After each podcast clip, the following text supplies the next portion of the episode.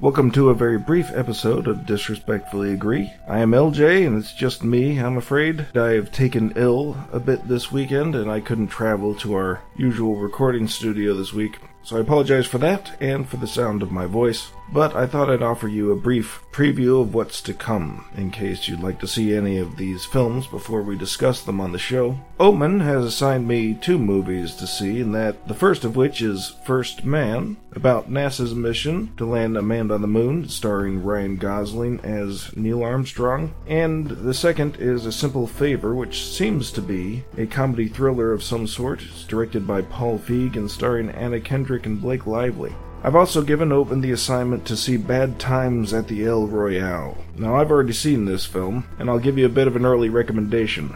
It's good.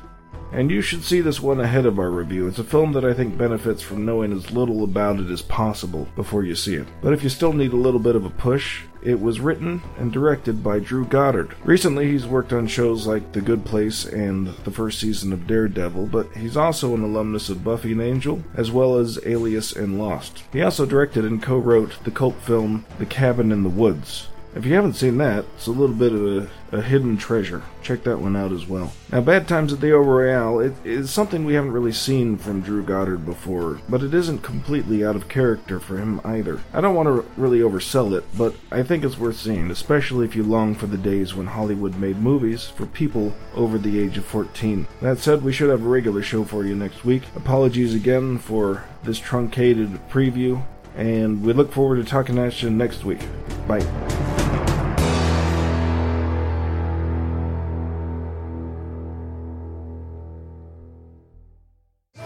This is not a place for a priest, Father. You shouldn't be here. We might need to work on your sales pitch, son. the El Royale, no place for a priest.